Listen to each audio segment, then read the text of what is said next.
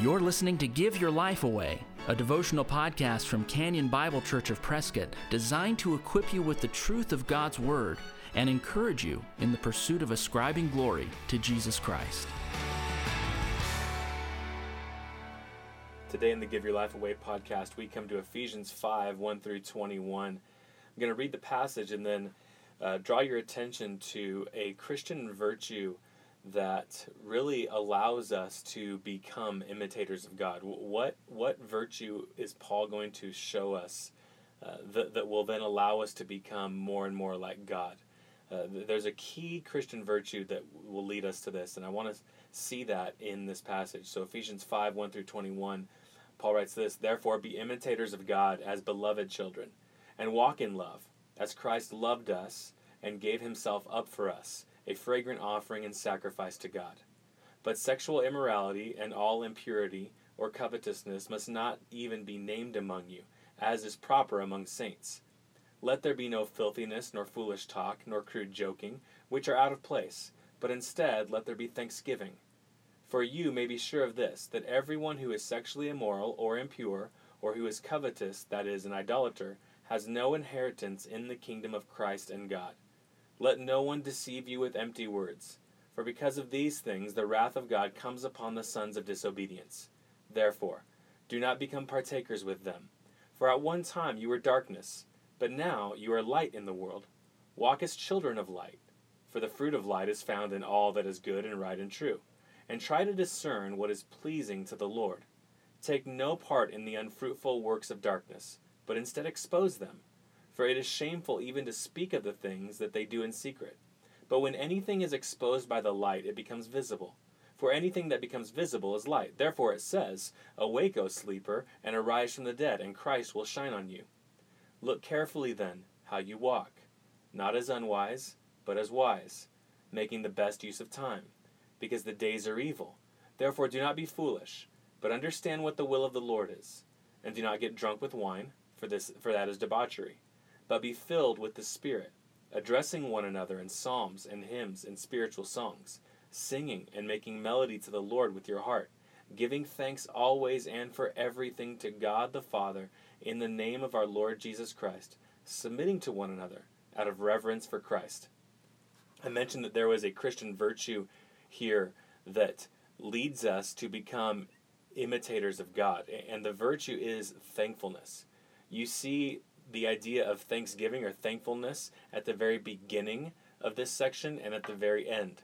And what I want to highlight here is Paul starts off chapter 5 saying, "Be imitators of God," and then he's going to go through and give us a list of prohibitions, things not to do. He's going to give us a number of commands, things to do, things to actively engage in. And so he's going to give us this list of things in chapter 5, not to do and to do. But at the beginning, he talks about having thankful hearts. At the end, he talks about having thankful hearts. And here's the idea. The idea is, as you are thankful, you will sin less. And when you sin less, you will become more and more like God. Thankfulness is so key. Thankfulness keeps us from sin. I want you to see this in verse 4. "Let there be no filthiness, nor foolish talk, nor crude joking, which are out of place. But instead," so here's the opposite, here's the contrast to filthy talk, crude joking, which are out of place. "Instead, let there be thanksgiving." When you are thankful, you speak well.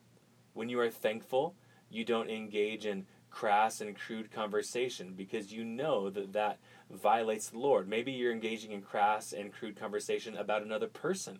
When you're thankful for that other person, you won't speak about them in those ways. So thankfulness leads to sanctification. Thankfulness leads to being imitators of God. You notice at the end of this section, verse 20, "Addressing one another in psalms and hymns and spiritual songs, singing and making melody to the Lord with your heart." That's verse 19. Verse 20, "Giving thanks always." For what? What are we always to be giving thanks for? "And for everything, to God the Father, in the name of our Lord Jesus Christ." So the idea is, a Christian who is becoming more and more like God is going to be a Christian that is thankful, looking at every blessing, little blessing, huge blessing, and thanking the Lord constantly.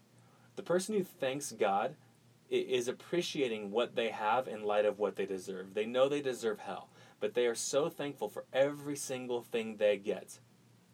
A friend, a sunset, salvation. They're just thankful people. They're thankful for people that are brought into their lives, even people who might be difficult. They're thankful for them. They see everything as a reason for thanksgiving.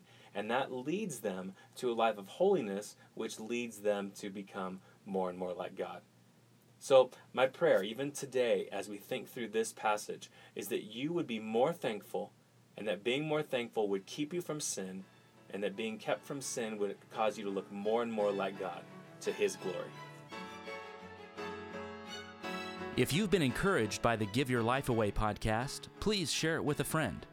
And if you'd like to get in touch with us, you'll find us online at canyonprescott.org. Thanks for listening. Join us next time for Give Your Life Away. We are alive.